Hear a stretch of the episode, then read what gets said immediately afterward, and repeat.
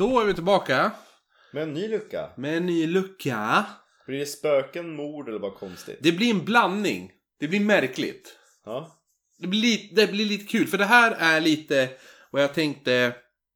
Det är små, små grejer, superkortisar, Ja. som jag har känt att... Det är, så här, det är nästan så att det, det har, har kunnat vara typ, du vet så här side stories när man skenar iväg på Patreon och så börjar man berätta någonting. Ja. Jo, för att på den tiden gjorde man si och så. Mm. Vilket kanske inte hör till huvudavsnittet. Men det är alltid roligt att ta med. Ja. Så att, eh, och då hamnar det kanske på Patreon eller sånt där, eller blir bara bortklippt. Yeah. Och då är det här någonting som, som jag känner att det här är lite kort grejer som jag tycker det, det är juligt också för det utspelar sig i, då på julen. Men gud vad mysigt. Mm. Mm. Och jag har döpt det till När skämt går för långt. Oj. Mm. Så practical jokes, vad är det på svenska skulle man säga? Fysiska skämt. Ja, fast då låter det som att man stoppar upp ett finger, finger, i, finger i anus på någon. Det är fysiskt Nej. skämt. Nej men det är lite så här, Nej, jo det är det. Det är lite såhär slapstick. Alltså. Ehm, Men när man hoppar fram och skrämmer någon, det är ett practical Jo, joke. man brukar säga att alltså, practical jokes det är också så lite i samma stil som typ så här Charlie Chaplin, hela halvan Buster Keaton humor. Mm. Folk som gör sig illa, det klassiska, Skadeglädje. men alltså man hoppar fram bakom dörr och Ja, skrämmer jo, någon, exakt. Som, Ja. folk Nej men så practical jokes alltså var ju någonting som var extremt populärt under den viktor- viktorianska eran. Mm. Eh, fortfarande oerhört roligt än, än idag kanske man kan tycka. Men eh, under sena 1800-talet så var det bland det roligaste man visste om. Mm. Det var the shit liksom. Sjukt kul. Men alla var medvetna om att man skulle undvika att skrämma kvinnor och barn. Mm. Då dessa ansågs vara väldigt delikata varelser. oh, ja. Mm. Det var högst förbjudet att smyga upp på en kvinna iklädd i något hemskt. Alltså att du är iklädd i något hemskt, inte att kvinnan är iklädd i det. Eh, typ en maskeraddräkt och detta då kunde trigga igång den hemskaste av hy- hysterin hos kvinnor. Dock blev det ibland fel, som till exempel händelsen 1875 när Mr Stackhouse från Middleton tog sig till en julfest där han spenderade kvällen med att äta gott och dricka och skåla i alkohol. Lite som vi gör ikväll. Ja, han hade en podcast. Ja. Då Mr Stackhouse var en väldigt lekfull man så... Mr Stekhus, Ja. tror jag att han heter. Exakt. Stekaren. Det, det var ju hans smeknamn. Ja, Stekaren. Stekaren! Ö! Öj, stekaren! Ja. Då Mr Stackhouse var en väldigt lekfull man så övertalade vännerna på festen honom att spela rollen som pantomiclown. Ja. Ehm, och pantomiclown är väl typ, vad ska man säga? Den här italienska clownen är väl lite pantomiclown? Är det inte det? Du vet den där vitmålat face och, ja. ja. Vet du vad jag kommer att tänka på? Stratt, hatt. Ja. Jag tror att det fanns någonting på Jag såg nyligen en fantastisk dokumentär som handlar om julen på 1500-talet i England Jaha. För mycket av julen som vi har idag kommer från den viktorianska eran Med paket, typ eh, julgran och sådana saker Ja. Så då var en dokumentär om hur firade man jul under typ The Tudors Jaha. Och då fanns det under en natt som kallas för The, the Hummers eller The Mummers The Hummers and the Mummers. Ja men jag minns, det var typ någonting i den stilen, att de mm, mm, Jaha. Ja Det var liksom då, tänk dig då typ ett lussetåg Som kom då förklädda till demoner och Mm, ja. jävlar och sådana saker okej. Och knackade på dörren Och man visste inte vilka de var Och de fick inte säga sina namn utan de bara Och då skulle man vara tvungen att bjuda in dem på fika Annars skulle någonting hemskt hända Men lite som det var med luffare på Island förr i tiden. Ja men också med typ såhär uh, trick or treat. Ja.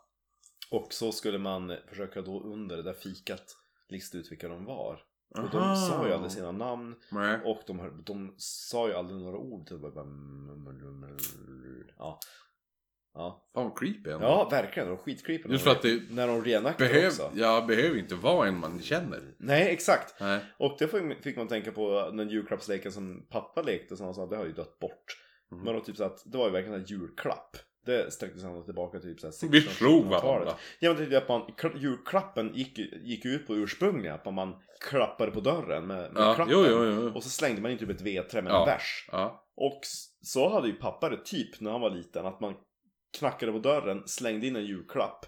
Och så ska man springa och om de som bodde i huset han få tag på en, då blir man inbjuden på fika. Men när är han född? 1927? 57, typ. Va, är din farsa född 57? Eh, ja, han- han är 56. Är han, är han 63 bast? Ja. Men min farsa är ju i så fall två år yngre. Ja. Jag tror inte min pappa upplevde det här. Morsan är född 63. Är din mamma yngre än min mamma? Ja. Min mamma är född 62. Oj då. Tänka sig. Jag är, ju- jag, är- jag är ju helt... Jag är helt... Jag har ju trott att dina föräldrar var född 38. det är Och de var typ 60 när de fick mig. Ja! Fram in their 50s. Ja. Jo, det är därför du är så lillgammal. För de är gammal. Min mamma var född typ när min morbror var född. Ja, jo, men i alla fall. Ja. Då Mr Stackhouse var en väldigt lekfull person så övertalade hans vänner honom på festen att hon, han skulle då spela rollen som pantomimclown. Och pantomimclown är ju då typ eh, sån här...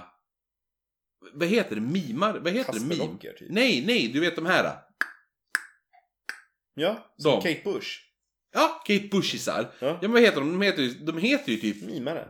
Ja, mimare eller mi, mimes. De ja. gör ju ingenting och gör ansiktsuttryck. Jo men du vet, all, vitmålade face, eh, de som ser ut som gitarristen i The Sensational Alex Harvey Band. Föregången till eh, clowner skulle man kunna säga. Ja, precis. Ja. Ja. men mimare. Ja. Ja.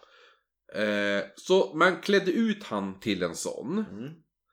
Dock blev Stackhouse så jävla full att man var tvungen att eskortera honom hem. Däremot valde man att inte ta av honom clownutstyrseln. Mm. Så när Mr Stackhouse stapplade in i sovrummet klädd som en clown Mm. så vaknade ju såklart hans fru.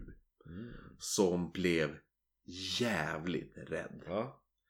Hon var så rädd att grannarna vaknade av hennes skrik och hon blev tvungen att tas till sjukhus.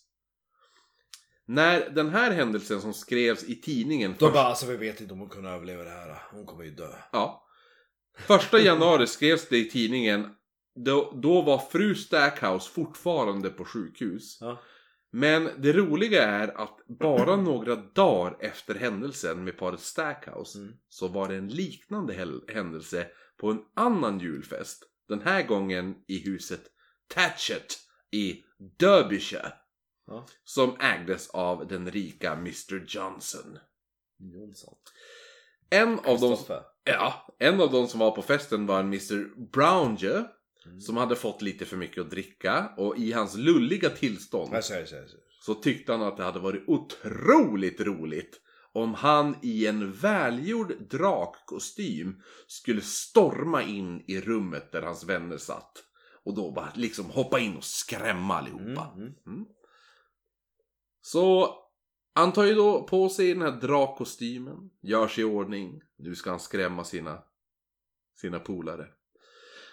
Däremot så tar ju då Brownger fel dörr och stormar alltså in i barnkammaren.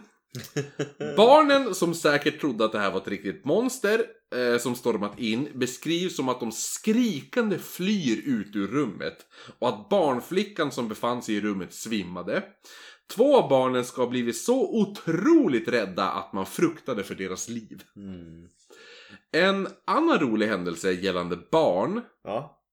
var när, det här är ju inte juligt men jag ville bara slänga in det. Ja. Det var när Alan Neville, som efter han har ärvt en summa pengar, hade valt att dra sig tillbaka och bli eremit. Oh. Mm. Och flyttade in i ett gammalt hus som var känt som Meadow Banks, beläget mellan West Norwood och Streatham Common. Och huset var väldigt av, avskilt liksom. Det var, han bodde mitt i skogen ungefär. Mm. Mellan två byar. Eh, det här var precis vad Neville ville då han avskydde människor, speciellt barn. Så det känns ju som att du och han hade kunnat vara polare. Men Eh. så illa tycker jag inte om barn. Nej, inte som han, för Neville var nämligen vad som kallas för pedofob. Han, har, han avskyr barn. Mm. Är För, rädd. Ja, alltså motsatsen till pedofil. Eh, alltså om man tänker så här, allting man hör, allting som heter pedo, alltså någonting med fil. Mm. Alltså, ehm, Då älskar man det. fil är ju en, det är ju, fobi är ju en eh, icke-rimlig rädsla. Ja, just det. Är det ju. Liksom, har du arachnofobi, har du en orimlig rädsla för spindlar. Har du arachnofili, har du en orimlig dragningskraft eller åtråhet till det. Mm. No. Liksom pedofili är ju, det är en orimlig, alltså, alltså du blir kåt av barn. Men till alla filier finns det en fobi. Och till alla fobier finns det en fili. Mm. Så att han hade... Köttfili. Ja, nej men så han hade alltså pedofobi. Mm. Så en orimlig rädsla till barn. Mm.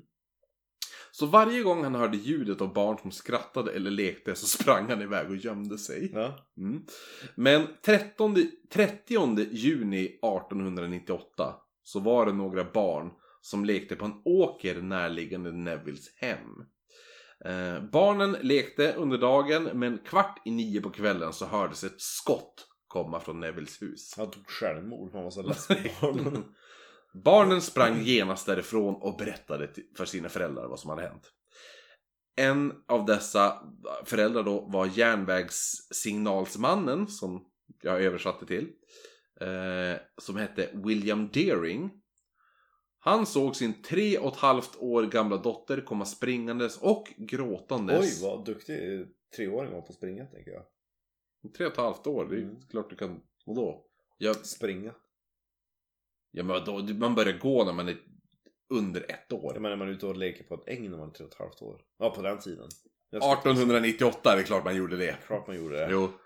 De satte väl en spade i handen när man var fem månader och bara nu är det bäst att arbeta. Bidra. Ja, jo. Yes. Nej, men så hon kom springandes och gråtandes och när han får höra vad som har hänt så ger han sig av då för att leta reda på den här fucking galningen som skjuter mot barn. Galning, han är ju rädd. Jo, men... Han fruktar ju för sitt liv. Jo, men det var inte det barnen sa. Nej. Det var en man som var pedofob. Ja, jo precis. Han går då med sin dotter i famnen och ser en underlig man stå på ängen. Då blir han ännu mer rädd. Mm. Det kommer ett barn. Det kommer ett barn. Nej men han, han, han, han vad heter det nu, Daring då. Mm. Han tar sin treåriga dotter i famnen. Ja. Börjar gå mot, eh, mot där hon sa att de hade lekt. Och där ser han då en underlig man stå på ängen. Precis på samma platser där barnen hade lekt. Och han hade en liten hagelbössa i handen. Mm. Deering konfronte- konfronterar mannen som då tar upp den här bössan Mm. och skjuter på både Deering och den lilla dottern. Oj, jävlar. Eh, båda klarade sig, men de skadades. Mm. Deering började då brottas med den här gubben där. Och med hjälp av ett par andra föräldrar som nu kommer springandes Mm. så brottade de ner honom och eh, de förde honom till polisstationen. Och den här gubben är ju då pedofoben Neville såklart. Mm. Han åtalades för att med uppsåt att skada avfyrat bössan mot barnen. Som tur var hade Neville bara laddat den här bössan med så kallat duckshot. Mm. Ja, jag vet inte vad det är på svenska. Det är inte, det är inte grovhagel. Nej. Utan det är ju... Men det är för att skjuta typ småfågel. Ja. Ungefär. Ja. Ehm, och... ehm, Inget kan ha varit så att det trängde genom ben, typ. nej, precis. Att det var ingen som skadades. Alltså de flesta... Många träff... Fick man det i ögat hade man ju... Ja, ja. Alltså Ja. då hade ju ögat varit borta. Ja. Men så att många skadades men de klarade sig ju lindrigt. ja. Och Neville menade att han av misstag skjutit på barnen. Jag trodde det var fåglar förstådd. Jo, nej men för han sa att han skulle skjuta i luften för att skrämma bort barnen. Mm. Och för de hade ju start att terror- terrorisera honom. Ja, gud ja. Men alla vittnen berättar bara hur han... Alltså, barnen hade bara lekt på ängen. Det är inte ens hans ägor. Ja. Först och främst. Det är det är ju det är ungefär som att du skulle gå bort till Ålidhem centrum och börja skjuta på barn.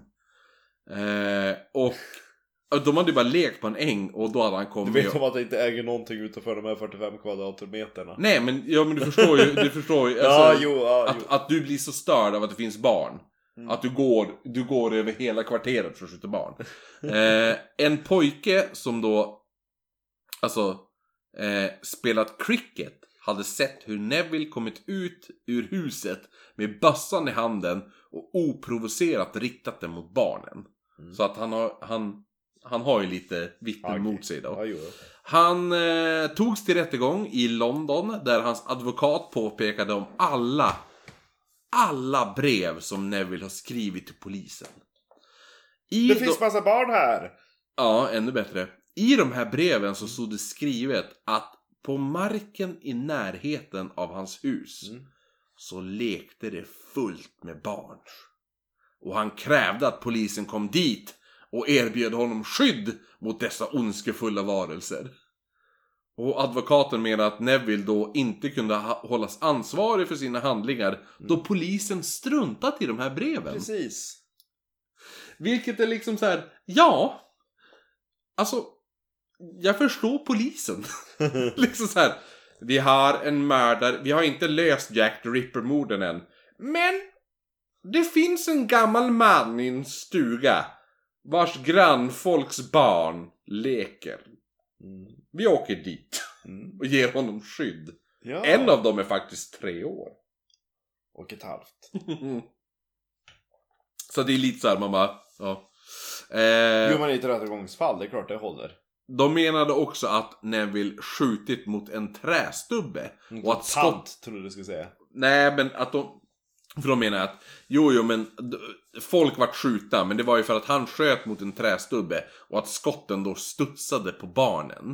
Eh, men det var ju inte så speciellt många som trodde på det här och han dömdes till böter. Hur många Vad- stubbar har du sett på en åker? Ja, eller hur? Han dömdes till böter på 50 pund och verkade sig faktiskt lära sig en läxa då han inte gjorde något liknande igen. Slut! Slut! Och Det var mina, det var mina såhär... Tänkte si- den i side, julkalender?